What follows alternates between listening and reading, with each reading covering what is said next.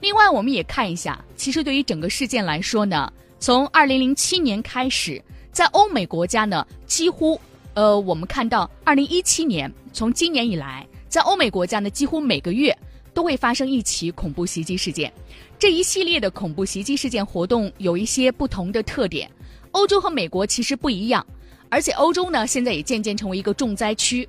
两位国际时事观察员呢，对于欧洲和美国之间不同的情况带来了分析，也对于对欧洲的和对美国不同的袭击带来了一个分析。我们接下来的时间一起来听一下，中国现代国际关系研究院反恐中心主任李伟说呢，其实对于美国和对于欧洲的袭击的频率不相同，在欧洲比在美国严重，是因为有三个原因。究竟有哪三个原因呢？我们来听一下。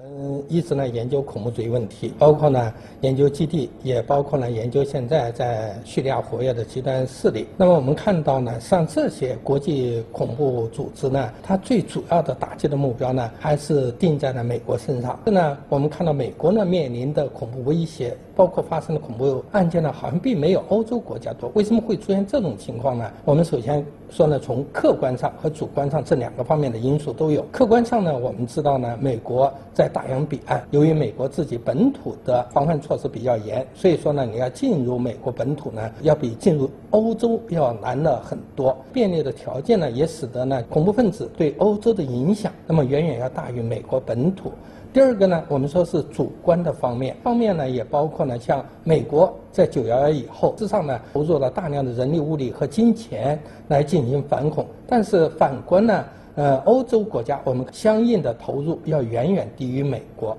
那么第三个方面呢，也就是说在反恐的价值理念上，我们看到呢，欧洲国家和美还是有差异的。美国现在呢，一切把安全放在第一位，但是在欧洲国家呢，他认为呢，个人的隐私啊、自由啊，还是要第一位的。所以这也就导致呢，这两个呢，同样都受到国际恐怖势力威胁的国家，但是呢，现在呢，显得他们的威胁发生的恐怖袭击的频率呢，欧洲国家呢，还是高于美国。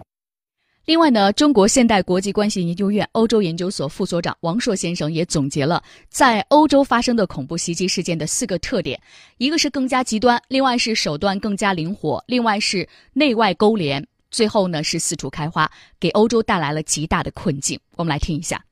我觉得现在欧洲现在确实一个重灾区，相比美国来讲，它表现出一个四个特点。那么第一个特点呢，就是说现在的这种行为的更加激进。如果说原来的恐怖分子还想着逃跑的话，他们现在更为残暴，就是自杀式的，甚至说呢以不以政治目标为主要，更多的是杀伤更多的人。那么手段非常残忍。第二个就是作案手法的多样化。原来如果说是更多的通过爆炸物、枪支，那么现在我们看到了汽车，看到了刀子、斧，什么任何可以用来作为袭击的手段的工具，他们都在使用。第三个呢，就是讲说内外的勾连。我们也看到了作案的作案的人不仅是说外来的这些恐怖分子，还有本土出去经过征战。回流的人也有本土的一些二代移民，他们在内外勾连，由这个所谓的境外的恐怖组织策划的、有策动的、有这种所谓的提供帮助的、指导的越来越多。第最后一个所谓的到处开花，也就是说四处作案。我们看到了，不只是英国、法国，其很多城市、很多欧洲的国家都面临恐怖主义的一种阴云的威胁。现在欧洲面临的一个最大的一个困。